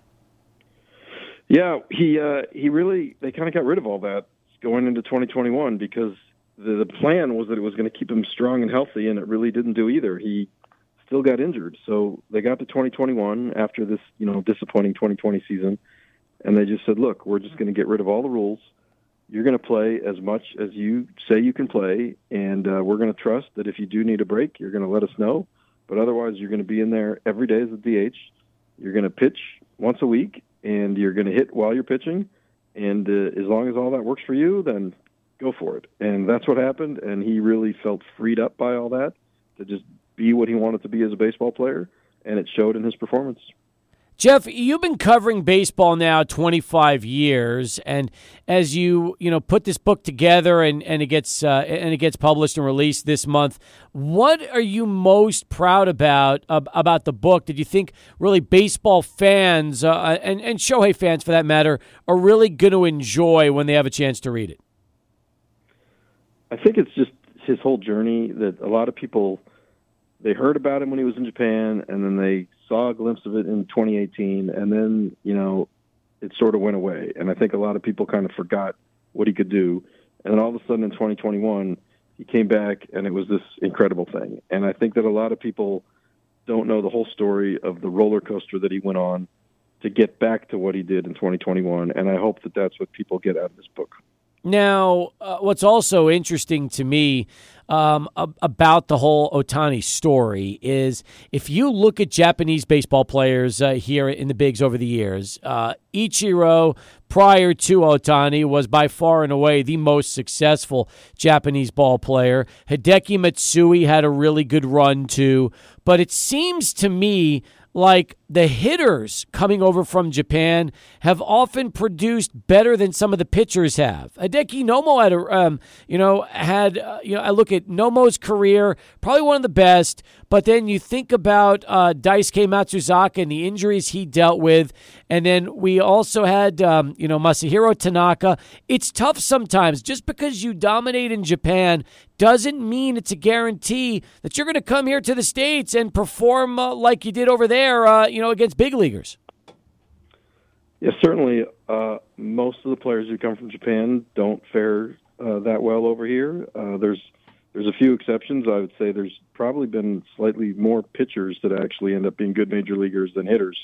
Uh, I think it's you know if you're a pitcher, you you still your stuff can translate either way. But if you're a hitter, you really can only be judged by the pitching that you're facing. So I think that's why a lot of times you see pitcher uh, hitters that come over here and they're they're not really as good, and and you sort of forget that they were even there. So their careers kind of come and go quickly. In your mind, uh, do you think that uh, records in Japan should count uh, when you look at the greatness? Let's just say we're talking 10 years from now, and uh, a guy like um, Ohtani is getting ready to wrap up his career, considering how prolific he was in Japan. Uh, is it is it difficult sometimes to just discount those numbers and not um, apply those towards his whole body of work? I mean, I don't think you can count them straight up one for one, but you certainly have to take them into account. You know, uh, Ichiro, uh, people did make a big deal about the when the, he had more hits between Japan and the major leagues than Pete Rose. That was a big moment that people kind of made note of, but still, his official baseball statistics in the major leagues have him with fewer hits. So, you know, I think it's worth noting and uh, kind of adjusting for, but I don't think you can uh, totally count them as if they're major league stats. Jeff, how does Shohei handle the media? Because I know just by going to spring training and watching games in Arizona that there are so many members of the Japanese media that when they have a ball player like Ohtani, they follow them around everywhere. I was in San Diego at Peoria watching the Padres and just seeing the attention Yu Darvish was able to get. And Yu's been around a long time, but all the media that was following him from Japan it's probably been like that nonstop since Ohtani arrived. Yeah, he's got about 50 members of the Japanese media that follow him pretty much all the time. And he's just gotten used to it. He he knows that they're there. They don't really seem to bother him. They're very respectful about not, you know, getting in the way of any of his work that he needs to do. He uh, talks to them occasionally, but uh, it's uh, it's something that he just seems to be uh, second nature to him now. Has Shohei read your book? Do you know yet if he's had a chance to go through it? Um, he's got it. Uh, I don't believe that he's read it yet. His okay. agent read it, so I'm sure that uh, if there were anything that they objected to, they I would have heard about it. And I'm sure that when Shohei's done, he'll probably pull you aside and uh, tell you, "Nice job on the book. I, I enjoyed it." I hope so. I hope so too. By the way, how's your? Have you learned? Uh, have you been picking up any uh, Japanese uh, since he arrived, or has he done a pretty good job of now being able to to speak uh, fluent enough English where he can communicate to all you guys? Uh, he does not really. He speaks English well enough to like have conversations with his teammates, uh, but he doesn't really do any interviews in English. But he does have a few words. He has some kind of casual conversations with the with the reporters as he walks through the clubhouse sometimes in English. And uh, I have learned a few Japanese words, and uh, actually, since the book came out, I've learned to sign my name in Japanese. Oh, that's very cool. I love that. Yeah. All right, nice. Um, final question, Jeff. When this book comes out in paperback, because chances are it will come out in paperback, will Shohei Ohtani still be a member of the Angels? Um, that's a good question. Uh, That's I mean, why I, he's asked you, Jeff. You're like you, Yan- you've been- you, you know you're you're covering them on a day to day basis. You've been doing this for 25 years. I got to at least throw one tough question at you by the end of the interview, Jeff. All right. Well, I think he's going to be with the Angels through the end of the 23 season. So my paperback could beat that. We'll see. But then after the 23 season, uh, who knows? I think it's just really going to depend on how much money the Angels want to give him and how much they can convince him that the team is going to win. I think that they certainly have a chance on both counts, but uh, it's not a slam dunk on either one. I hope it happens. I'll be honest with you. I, I know Ohtani's been there five years, but then I think about a guy like Trout, who's been there now from for uh, for ten, and he's so good. And it's a shame that you know he has never really had an opportunity to play deep into the postseason yet, given the skill set that he has, Ohtani has. Uh, you just you know you, you want to see the superstars have their opportunity to, to play postseason ball, and and I'm hoping that happens uh, to the Angels here uh, at least before ne- the end of next season. You are not alone. Definitely, lots of people around baseball would really like to see the Angels uh, finally have a good team. Awesome. Listen, we appreciate you, Jeff. Thanks for the time. Thanks for joining us. And uh, once again, folks, the name of the book, Sho-Time, the inside story of Shohei Ohtani and the greatest baseball season ever played. He's Jeff Fletcher and joins us, covers the Angels for SoCal News Group, and uh, with us here on Sports Talk. You can follow him on Twitter at Jeff Fletcher OCR. That's at Jeff Fletcher OCR on Twitter. Really appreciate it, Jeff. Thanks again. All right. Thanks for having me. You got it. We'll come back with Charlie One and plenty more. Sports Talk continues. 600 ESPN El Paso. Sports Talk. Um, this note from El Paso Electric, uh, very important. With high temperatures on the rise, we would like to remind our customers El Paso Electric is ready for the summer. At EP Electric, we have additional crews and resources available to restore power as quickly and safely as possible in case of an outage. During the summer, increased demand, overloaded equipment, and thunderstorms can cause outages. However, rest assured, our dedicated power restoration team and repair crews are on call 24 7, ready to handle any issue anywhere. You can read more on their website, epelectric.com. So, uh, yeah, there are power outages. That's uh, something that we kind of know that that happens. But all I can tell you is, um, you know, it's the good news is you probably will be back having power uh, as soon as possible. That's for sure. So at least we don't have to deal with rolling blackouts. Like I was going to say, at least we're West Texas, not in the East Texas part. Yeah, you're not kidding. Oh no, no, we've had rolling blackouts here on uh, in El Paso. wasn't that long ago? Really? Probably uh, I don't know, eight uh, ten years ago. Okay, okay. Yeah, you were. I don't uh, remember. You were a little younger then, but it, uh, we remember. We- Okay. We, remember very well. So sometimes the rolling blackouts were supposed to last just, uh, you know, an hour or two, and they ended up lasting four or five. And you're like, oh my God, can they please put the power on before the uh, meat spoils and everything in, in the fridge and freezer is bad? But luckily, the good news is it would happen. We're, we were okay. Oh man, I, I don't remember that, but uh, yeah, hopefully, well, at least we're we're here in West Texas. That's all we have to thank, uh, you know, our blessings for. That's very true. Um, enjoyed Jeff on talking about uh, Shohei Ohtani. So interesting that there are 50 members of the Japanese media that have been with him for the last five years. That blew me away. I think that there's probably a ton. I, he's probably like uh he, he's probably like an enigma when you actually see him in person because he's such a polarizing player. Uh, all like we talked about, all the other players on other teams love him in, in kind of a weird way and have a lot of admiration, respect for him. Uh, he just seems like such a polarizing figure in this league, and it, it's he's just getting started, which is just the Yeah. crazy thing about it. I know. I mean, well, I know we say he's just getting started in the in He's the bigs. older. He is, Yeah. but yeah, he, he played in Japan, so it's not like he you know was was 19, 20 years old when he came here. But he's still so young, and you kind of wonder, you know, he's got so many good years left of him. I I just I'm so interested to see. Here's the thing, though. Okay, so Jeff said 2023. He thinks Shohei will play her through 2023. As soon as the Angels see what the Nationals get for Juan Soto, it's very possible that they start to explore trades for Ohtani.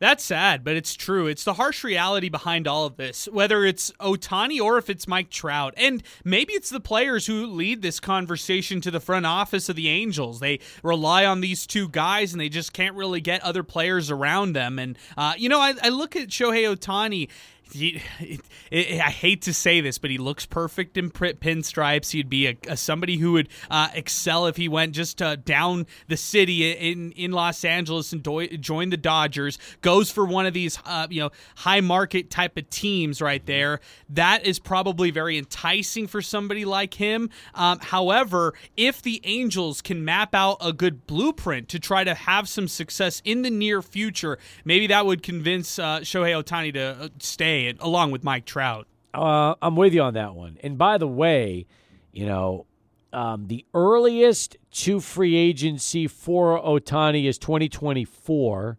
He signed through 22. His earliest arbitration eligible season is 2023. So that is also going to be interesting. In case you're wondering, by the way, how much money is Shohei Ohtani making this year? $5.5 million. Oh, man. No way. Now no 20, way. Now he's 27 years of age, okay? But, you know, and, and the Angels haven't given Ohtani that massive contract extension yet. So, um, and you know, they're paying Rendon a ton of money. They're paying Trout a ton of money. So they're probably trying to use uh, as much as much discount as they can before they maybe unload Ohtani. Um, you got to figure that somebody is going to want him, offer the Angels a ton, and then pay Ohtani once they get him. Well, now I don't feel too bad. I did a quick dig on his endorsements. Last year, he led Major League Baseball with $6 million in endorsement deals, uh, headlined by Fanatics. Guess how much uh, how much money he has in endorsements this year, Steve, as of right total now? Total or yeah. just from Fanatics? Uh, just, just total this season specifically. Uh, I'll go 20 million. You're exactly right. Tripled to 20 million exactly. So 20, 2022, uh, Shohei Ohtani has tripled his earnings and still leads the Major League Baseball with 20 million dollars. All right, so he's doing just fine. So let's not feel too sorry for uh, Shohei You're right. Yeah, right. we, we're good. He's good. Yeah, I think so too. Uh, bottom of the hour. Let's get one last SportsCenter update in. Then we will come back with our final 30 minutes with you all here on 600 ESPN El Paso. Thank you very much. So Jimmy G now has permission to seek a trade from the San Francisco 49ers. This is a really interesting story. So, um, Garoppolo's agents have permission to seek a trade, but apparently, teams are not willing to seriously consider any trade until Garoppolo's shoulder fully heals. Now, ESPN said he's clear to start practicing with the Niners, who report to training camp on Tuesday. Let me repeat that right there. The 49ers report to training camp in six days. Football is here, ladies and gentlemen. The Niners are starting training camp in July because they play their first game in August. I think the crazy thing right now is, Adrian, as much as we are in the dog days of summer with 105 degree temps, monsoon rain, and um, you know baseball, baseball, baseball. Hey, football's here now. We've got training camp starting next week, um, and and I think people are going to start talking more and more football. But let's get back to Garoppolo for a second. He can train with the 49ers. You have to wonder though, um, you know, who will take him on, especially if the shoulder has not fully healed yet. Yeah, there are a lot of interesting candidates. First off, I'm so happy that football is almost here. Two weeks from tomorrow, it's the Hall of Fame game. Wow. Uh, yeah, that that's crazy to think. Um, the Raiders started training camp already. Uh, I'll give you three quick teams who I could I could see Jimmy G being traded to. Number one, the Giants, the New York Giants. They don't have a quarterback. Daniel, if you want to tell me Danny Dimes are going to run it back this year and try to be competitive, I'm laughing because that my only thing for the New York Giants is who are they going to take in the first round of next year's draft in the top top 10, which they'll probably be in that position again. Um, another team, Chicago. Uh, you need a backup still for Justin Fields. Last year, he, he uh, did an admirable job, but they did not do a good job of surrounding him with good weapons over there with the Bears. I would like to see Chicago trying to be aggressive and getting a veteran, um, you know, to try to mentor uh, Justin Fields as he continues in his development and, and maybe make it just a one year deal for Jimmy G. And my last team, it's the most obvious one. It's staring us, uh, it's staring us uh, right in the face. The Cleveland Browns. Yeah. Yeah, I mean Deshaun Watson, this looming uh, the suspension. People are talking about a year for Deshaun Watson. Even if he gets the year, they're saying that Deshaun Watson will try to fight that and try to sue the NFL with the NFLPA. Um, however, I don't see him winning that, and I, I do see, um, at least from the reports we're getting so far, I could see Deshaun Watson being suspended for a year and Cleveland being desperate enough to trade for Jimmy G. Well, first off, they have the money to trade for him. That's that's important. They are the only team in the NFL currently that has the cap room to take on the full salary. Okay, believe it or not, the Browns have $49 million in cap space. I don't know how they have $49 million in cap space, but they do. So they could easily uh, go ahead and take on Jimmy G. Now, chances are they won't do anything until the Deshaun Watson suspension comes down so they know completely what they're dealing with. But I could absolutely see that.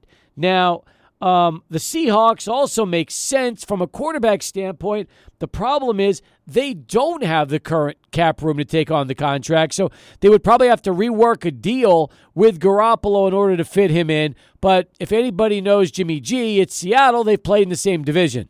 But that asking price might be way more than you know Cleveland Browns True. trying to trade for Jimmy G. You know you don't see too many interdivision trades like that, especially when it's a quarterback. And for Seattle, I don't. I have no clue what they're doing. I zero clue because if they tell if they're telling everybody that Drew Lock is the answer, I, I would say that that's really not the case, and they're probably looking at somebody else. Maybe it is Jimmy G when it's all said and done. Well, the NFC East makes interdivision trades all the times with quarterbacks. They True. they don't they don't seem to worry about that at all. So maybe uh, the 49ers and Seahawks can follow suit and do the same thing there with with with Garoppolo. Yeah, that asking price will be steep. Um, I, I, will say right now, the, the best case scenario for uh, the 49ers is waiting, holding on to Jimmy G as long as you can so you can show to all the teams out there He's healthy. He's recovered from that shoulder surgery that he experienced back in March. And because he elected to get uh, shoulder surgery that late into uh, this year, it's really hurt their trade chances for Jimmy G. And for Jimmy G's side, he wants to find the right destination for him. He's not trying to be a backup at this point.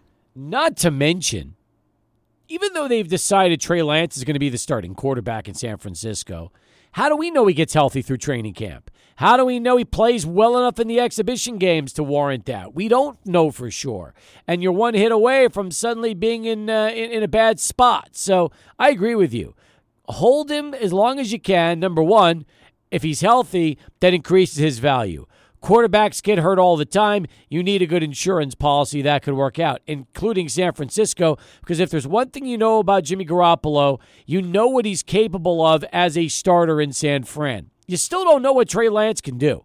He he threw for five touchdowns, two interceptions, 600 yards last season in limited games. You really don't know for sure if Trey Lance at this stage of his development is ready to take the 49ers into the postseason. It's so interesting. I, would love to hear from more Niner fans because the Niner fans that I heard from already had had been the same ones, but right before last year ended, that they were Jimmy G fans. They were happy with him, and then the way that they bounced out of the playoffs, losing against the Rams Rams the way that they did, where Jimmy G had a chance to lead his team down the field and win the game and go to the Super Bowl, people were kind of out. They were out on Jimmy G as kind of that leader for the team. So it's kind of interesting how things change. Uh, Jimmy Garoppolo helps the 49ers beat the Cowboys to advance further in the playoffs, and then he falls in that game against the Rams, and everybody's kind of out on him and already ready to jump on the Trey Lance bandwagon. Well, we haven't really seen him. We we yep. saw him in special packages on Wildcat offenses, which yeah, if you want to argue Kyle Shanahan's a run-based coach, anyways, I, I could see that. But at the same point, Steve, I I got to see it before I actually believe it with, with Trey you. Lance. Well, we're going to talk so much football these next couple of weeks. You lucky, lucky folks. You're going to get a lot of football in, more than you can handle. In fact, when we get all this NFL talk cranking, we definitely want the phone lines to explode at 505 6009 here on Sports Talk. 505 6009. When we come back, final countdown. Do you have any idea what it costs, an average, to take a family of four to a Major League Baseball game? We'll uh, wrap it up and tell you that. So stay with us. You might be surprised by what you hear. It's 600 ESPN El Paso.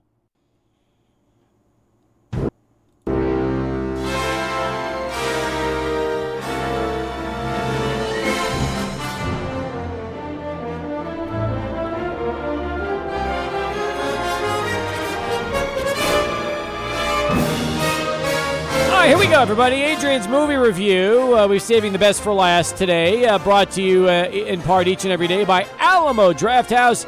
Adrian, uh, how far back in time are we going to go today? We're going to go back to the 80s out in Los Angeles and some kind of wonderful. This one takes place with Keith, who is a high school student. He he's a blue collar guy. His dad wants him to go to college. He's friends with this girl named Watts, who's considered a tomboy by some people. Uh, Keith is obsessed with the most popular girl in all of the high school, who's named Amanda. And Amanda's dating a rich boy who's just a jerk. His name is Hardy. Well, Amanda ends up breaking up with Hardy, and Keith seizes an opportunity and asks her out. Well, he, um, you know, Keith is really uh, a person who wants to wow Amanda because she's a rich girl. She's somebody who's a popular girl, and he wants to show up for her. So he empties his own college savings or whatever kind of college fund he has and buys her earrings, gets her ready for a date, and uh, and and you know gets ready for the prom. Meanwhile, Watts, remember Keith's friend, she's bummed out because she starts to have feelings for Keith. Well, Keith ends up going to this uh, party after the prom, after the date, uh, and it takes place at Hardy's house. So Hardy was planning to actually beat up Keith at this event. Turns out Hardy kind of folds in this whole situation. You kind of feel like he's a pathetic uh, loser at the end.